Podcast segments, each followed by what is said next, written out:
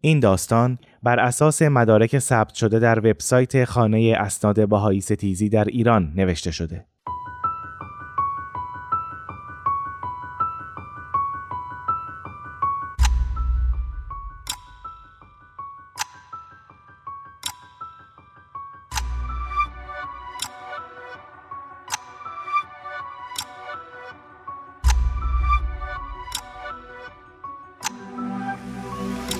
سودای ستیز شکر برقبا اینا کارشون خانخانی بود.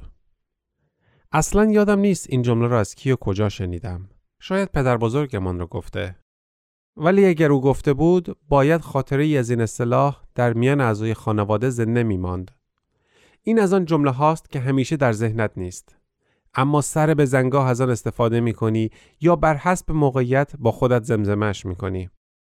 وقتی داستان شکر برقبا را در کتاب صدای ستیز می خواندم، این جمله مدام در ذهنم تکرار می شد.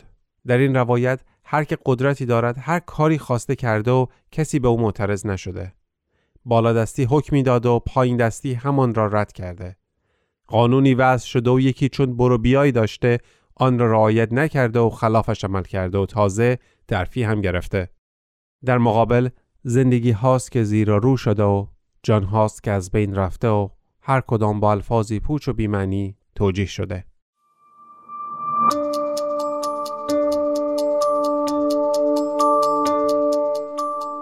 این داستان روایت یکی است که ناخواسته در زندگی فرهنگ مودت و خانوادهش افتاده. شاهد بود و وقتی به ساحل امنی رسیده آن را برای گردآورنده یا گردآورندگان کتاب سودای ستیز فرستاده. نمی‌دانم قصدش چه بوده. نه پشیمان است و نه طالب ادای دین. فقط خواسته بگوید. بنویسد. نوشته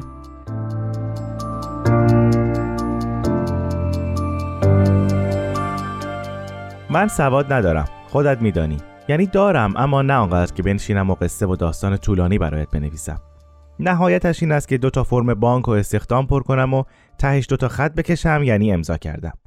این را هم که می‌بینی خواهرم برایم نوشته. یعنی من گفتم و او هم نوشته. حتما می‌پرسی چرا انقدر دیر؟ اصلا یادم رفته کی از من خواستی که برایت قصه آن دوران را تعریف کنم. هرچه بود الان می‌توانم بگویم. حالا که در امنیت هستم و کسی سراغم نمی آید و افسارم را به هر طرف نمی کشد. امیدوارم فکر نکنی من این نامه را از سر پشیمانی برایت می نویسم. نه، پشیمان نیستم. چون مجبور به کارهایی شدم که نمی‌خواستم. اگر انجامشان نمی‌دادم الان نه من بودم و نه خواهرم و نه این قلم و کاغذ و سقف و بالای سرمان. همه من را چال کرده بودند زیر کرور کرور خاک و رویش را هم صاف کرده بودند تا کسی پیدایمان نکند. پشیمان نیستم چون حتی وقتی مجبور به کارهایی بودم باز هم تلاش کردم که به بقیه کمک کنم. چون آنها هم مثل من بودند اما جایمان فرق داشت. از من میشنوی اگر می‌خواهی شغلی را در ایران انتخاب کنی آینده اش را در نظر بگیر. منظورم از نظر اقتصادی و پیشرفتش نیست. در ایران که باشی چشمت را باز می‌کنی می‌بینی همان که مشتریت بوده یک کاغذ می‌دهد دستت که تو اخلاق جوانها را فاسد کردی و باید به راه راست بیایی وگرنه حسابت با کرامال کاتبین هم نیست با اوست. من قبل از انقلاب در جایی نزدیکی های دروازه قزوین در یک پیاله فروشی کار می‌کردم. هیکل بزرگی داشتم و بیشتر به این دلیل در آن مغازه بودم که با اشاره صاحب پیاله فروشی هر کرا که زیاده روی کرده بود از آنجا بیرون ببرم. یکی از همین مشتری ها بود که آن روز آن کاغذ را داد دستم. بعدش روی یکی از میزها نشست و پاهایش را تاب داد و گفت می‌دونی که الان می‌تونم تحویلت بدم اما چون از قدیم میشناسمت برات یه پیشنهاد دارم. خلاصه پیشنهادش این بود که مشغول به همان کاری شوم که تا کنون انجام می‌دادم منتها زیر نظر او بعد از مدتی چشمش را دوخت به همراهانش که شیشه ها را داخل جوی آب خالی می کردند. باز هم نگاه کرد و جملهش را با وگرنه شروع کرد. بعد نگاهش به دستانم که مشت شده افتاد و سر آخر حرفش را با یادی از خواهرم به پایان برد. چاره ای نداشتم. من اصلا برای خواهرم زنده بودم. کسی بالای سرمان نبود. مشتم را باز کردم و با او دست دادم. بعد از مدتی یکی را فرستاد دنبالم تا مرا ببرد روبروی دانشگاه. تعدادمان یواش یواش زیاد می‌شد که زنی چادر به کمر میانه جمع را گرفت. شروع کرد به فوش دادن به مخالفان انقلاب. اول خنده هم گرفت. قدش کوتاه بود و با لحجه عجیبی حرف می‌زد. بعد که دستور به حرکت داد فهمیدم رئیس خودش است. چوبی در دست گرفت و حرکت کرد. همان که آمده بود دنبالم مرا برد کنار یک پیکان خاکستری و در صندوق عقب را باز کرد. از میان کرور کرور زنجیر و چماق چوبی را داد دستم و گفت را بیافت. مدتی را در میان پیروان زهرا یعقوبی که حالا شده بود زهرا خانم گذراندم. به این روزنامه و آن روزنامه می رفتیم و با قلدری همه چیز را به هم می ریختیم. اما وقتی جنگ شروع شد دیگر خبری از زهرا خانم در خیابان ها نبود. همان مشتری قدیم و صاحبکار جدید شغلی دیگر برایم انتخاب کرد. مرا فرستاد کرج تا زیر نظر یک روحانی کار کنم. نامش شیخ رهنما بود و ما گاهی به او می‌گفتیم حاجی و گاهی شیخ. در همان کرج و نزدیکی های یکی از کمیته ها خانه کوچکی بود که در اتاقهایش تخت های دو طبقه گذاشته بودند. چون باید مدام دم دست می بودم برای مدتی من در آن خانه ها با یکی دو نفر دیگر زندگی کردم. اولین باری که با گروه شیخ همراه شدم قرار بود به منزل یک باهایی برویم. اسمش را خوب به خاطر دارم. فرهنگ مودت. شنبه روزی بود. با چند نفر دیگر به سمت خانه اش رفتیم. گویا بنده خدا خودش را معرفی کرده بود و نگهش داشته بودند. ما قرار بود برویم خانهاش برای تجسس. جلوی در که رسیدیم چند نفر به شدت به در کوبیدند. زنی در را باز کرد که بعدها فهمیدم همسر فرهنگ مودت است. همگی ریختن تو و من هم همراهشان. سرتیم خودش چیزی نمی‌گفت. یکی از بچه ها گفت که آمدیم برای پیدا کردن مدارک و کتب بهایی. زن بیچاره خیلی ترسیده بود. از ما خواست که یکی از زنان همسایه هم در اینجا حاضر باشد. همگی شروع کردن به جستجوی خانه. من هم همراهشان می‌رفتم. بیشتر نگاه می‌کردم. این کار با بقیه کارها فرق داشت. اصلا نمی‌دانستم باید چه کار کنم. کتابها از همان اول ورود به خانه جلوی چشممان بود. الحق که تعدادشان خیلی بود. اما بچه ها با خشونت زیادی جاهای دیگر را میگشتند و به شدت همه چیز را به هم میریختند. گویا فقط برای کتاب نیامده بودند. اصلا همان اول طرف هیچ کدام از کتاب ها نرفتند با اشاره سرتیم کشه های اتاق خواب مودت را بیرون ریختند و هرچه پول و طلا و چیزهای قیمتی بود برداشتند. تا خانم مودت می آمد حرف بزند بقیه با خشونت جوابش را می‌دادند. مدتی آنجا بودیم و سرآخر هرچه اقلام قیمتی بود پیدا کردیم. اما کتابها را نمی‌شد برد. آنها را در صندوقی گذاشتیم و لاک و مهرش کردیم. تقریبا به نتیجه رسیده بودم که از همان اول هم دنبال کتابها نبودیم. آخر سر هم با کلی طلا و چیزهای قیمتی برگشتیم. تجسس کردیم یا دزدی؟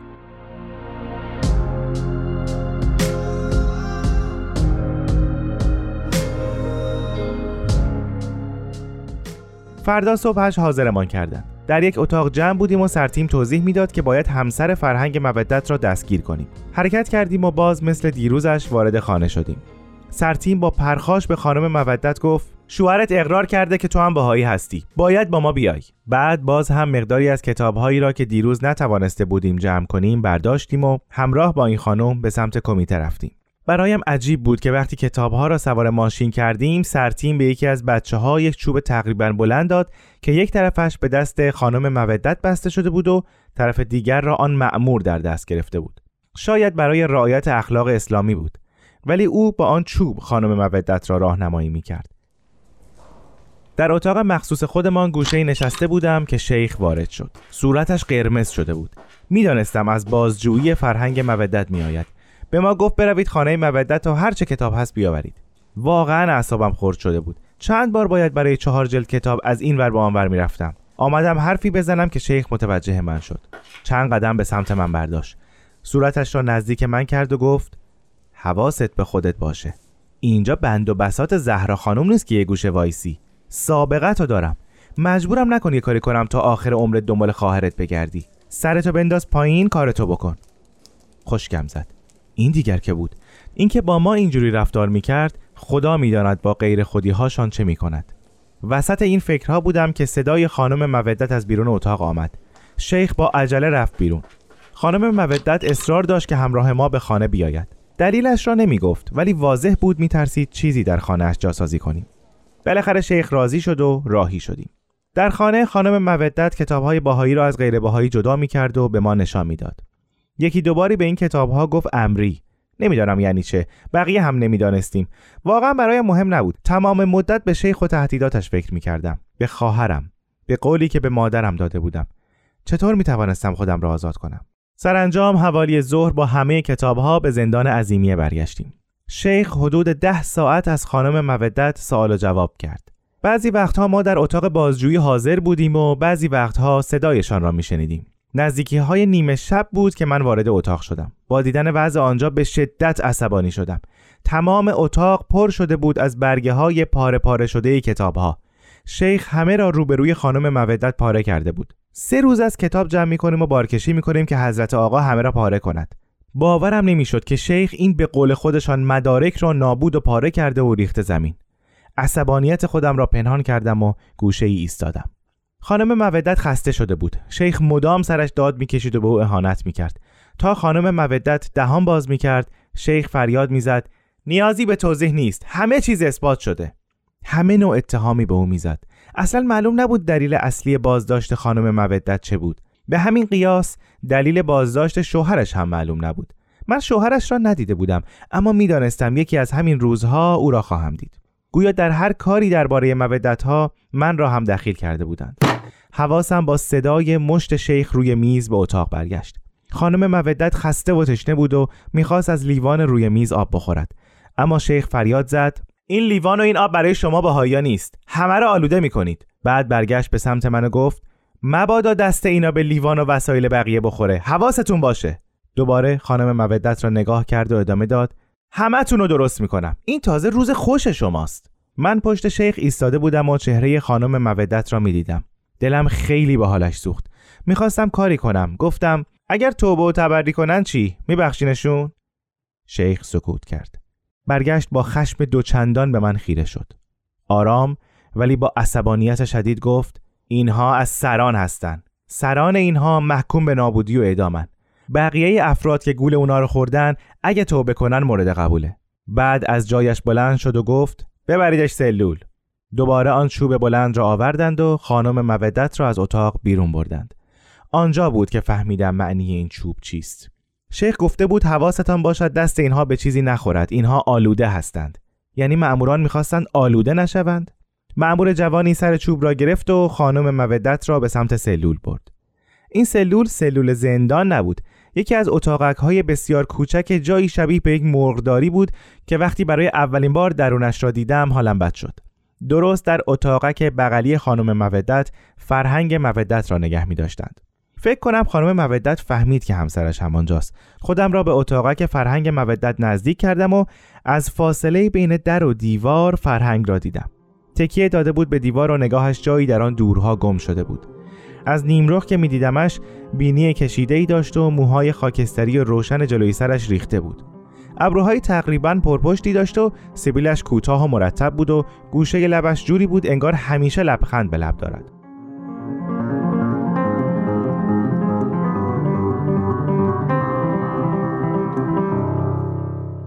چند روزی گذشت. می دیدم که آقا و خانم مودت به نوبت بازجویی می شوند. حالا بازجوی اینها چه کسانی بودند؟ مثلا یکیشان دادستان که جوانکی 21 دو ساله بود. واقعا خندهدار بود. شک داشتم این بچه حتی مشق شبش رو هم سر وقت نوشته باشد. بعد شده بود دادستان. جالبترین نکته برایم این بود که هر دفعه پس از بازجویی ها از شدت خشم و توهین های مأموران و بازجوها کمتر می‌شد. چون میفهمیدند که تمام اتهامات بیجا و بی اساس است. همینها دلم را روشنتر می‌کرد. بالاخره خانم مودت آزاد شد و همسرش هم حدود 20 روز بعدش با وسیقه برگشت خانه. راستی بگذار یک خاطره برایت بگویم. چند روز بعد از آزادی خانم مودت به من گفتن مراقب فرهنگ مودت باشم. از آن مهردانی کجا قرار بود برود؟ گاهی به اتاقک ها سر می‌زدم و گاهی هم نگاهی به داخل هر کدام میانداختم تا اینکه وقت نهار شد. یک سینی کوچک را که مقداری نان خشک و کاسه آب گوشت رقیق روی آن بود به سمت اتاقک مودت بردم. به بهانه اینکه می‌خواهم به او غذا بدهم در را باز کردم. همیشه از زیر در سینی را حل می‌دادند تو اما آن روز من آنجا تنها بودم. در را باز کردم و با چهره متعجب فرهنگ مودت مواجه شدم. سینی را به طرفش گرفتم و چیزی نگفتم. دو دستی سینی را از من گرفت. کمی ایستاد. نگاهش کردم. می‌خواستم چیزی بگویم اما نمی‌دانم چه. ناگهان به خودم آمدم و دیدم دهانم خود به خود باز شده و می‌گوید امری یعنی چی؟ خودم جا خوردم. اما مودت نه. سینی را روی زمین گذاشت و دوباره رو به من ایستاد. دستهایش را جلوی بدنش به هم گرفت و بدون اینکه از دلیل پرسشم بداند گفت کلمه امر معانی متعددی داره مثل دستور، فرمان یا حکم. اما یکی از معانی این کلمه یعنی دین چون دین خدا هم در هر دوره امر خداست. پس امری یعنی دینی. مثلا ما به کتابهایی که مربوط به دیانت باهایی است میگیم کتاب امری. واضح بود که فهمیده من در خانهش بودم و پرسشم از کجا آغاز شده. به اون نگاهی کردم و خنده کمجانی تحویلش دادم. همانطور که به چارچوب در تکیه داده بودم به عقب خم شدم و به راهرو نگاهی انداختم. نگران بودم کسی بیاید. دیگر چیزی نگفتم و در را بستم. در روزهای بعد که آنجا بودم گاهی می‌شد که موقعیتی دست می‌داد و باز هم در را باز می کردم تا غذایش را بدهم. هر دفعه ولو به کوتاهی هم کلام می شدیم.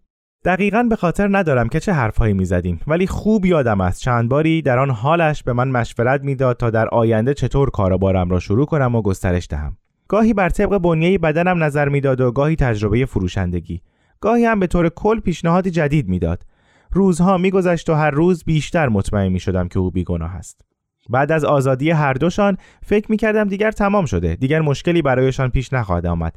اما شیخ رهایشان نمی کرد خوب به خاطر دارم. یک شب شیخ با دو نفر دیگر آمد سراغم تا به خانه مودت برویم. قبلش می‌خواستند کسی را دستگیر کنند و گویا طرف خانه نبوده. فکر کنم اسمش فرنوش بود. وقتی به خانه فرهنگ رسیدیم شیخ در نزد. به من اشاره کرد قلاب بگیرم. به دیوار تکیه دادم. شیخ با همان نعلینش پایش را روی دستم گذاشت و از دیوار رفت بالا. ما هم به دنبال او. ریختیم داخل خانه. شیخ به شدت به در راهرو میکوبید. چراغها به خاطر جنگ و جلوگیری از حمله هوایی خاموش و خانه تاریک تاریک بود. وقتی در را باز کردن شیخ با اینکه می‌دانست پرسید چرا هرچی زنگ می‌زنم در باز نمی کنید؟ خانم مودت هم توضیح داد که به خاطر جنگ دستور خاموشی آمده. شیخ شروع کرد به اهانت و توهین. بقیه هم گاهی او را همراهی می‌کردند.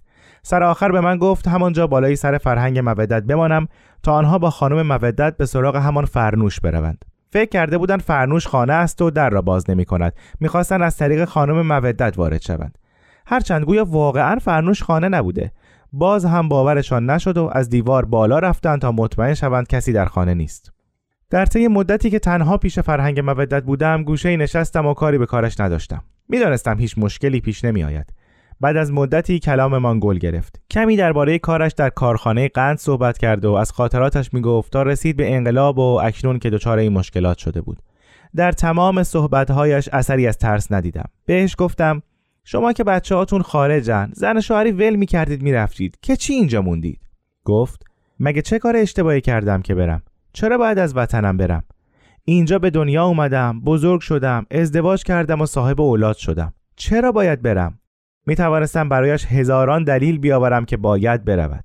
اما با صدای در خانه خودمان را جمع جور کردیم.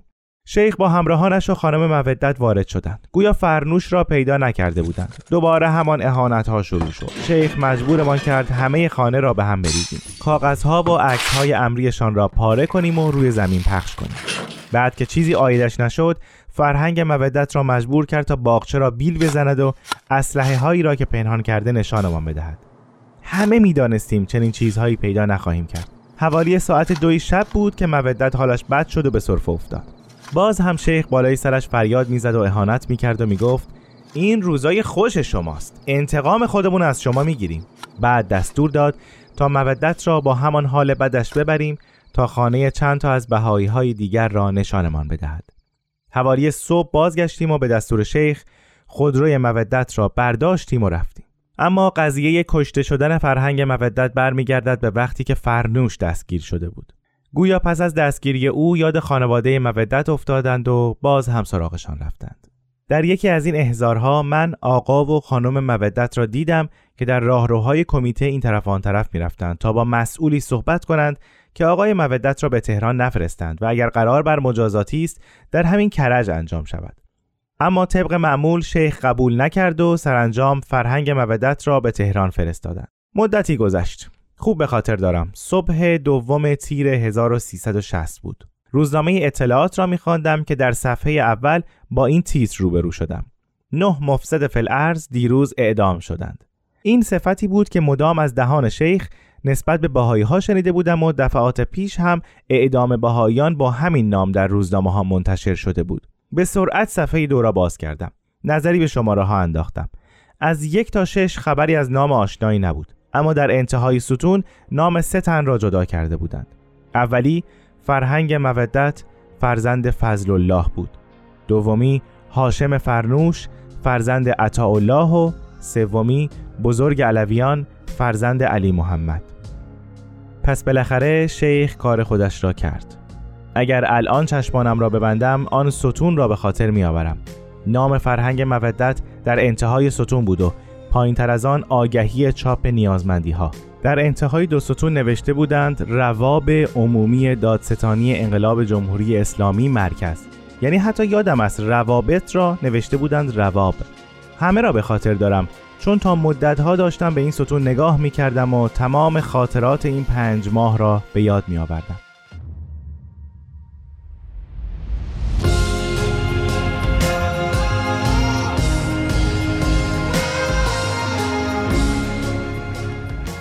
بعدها فهمیدم که بهایی ها و کسانی که در خطر هستند از طریق مرز پاکستان از کشور خارج می شوند و سپس به کشورهای دیگر می روند.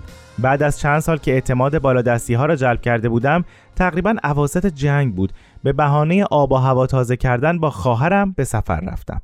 حتی او هم خبر نداشت قرار است چه اتفاقی بیفتد خانه و هر چه داشتیم را رها کردم و پس از ردگم کردنهای بسیار با او از کشور خارج شدم. حالا که سالها از آن زمان میگذرد وقتی به عقب نگاه می کنم احساس پشیمانی ندارم. من تمام تلاشم را کردم مثل آنها نشوم و به هر قیمتی بار خودم را نبندم و سعی کردم تا می‌توانم به بقیه هم کمک کنم. اما اگر از من بپرسی من هنوز هم آن پیال فروشی دروازه قزوین را به همه این بروبیاها ترجیح می دهم. جایی که نه شیخی بود نه مودتی نه باری که بخواهی آن را برای خودت ببندی. فقط خاکی بود که گاهی به یاد دیگران تر می شد.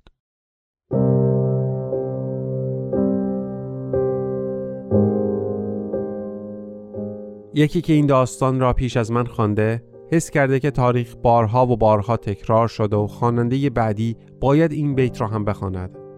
نوشته جز قلب تیره هیچ نشد حاصل و هنوز باطل در این خیال که اکسیر می کنند. من هم بیتی از همون غزل با اضافه می کنم. شاید دیگری که این روایت را خواند هم چیزی بنویسد. می نویسم فل جمله اعتماد مکن بر ثبات دهر که این کارخانه است که تغییر می کنند.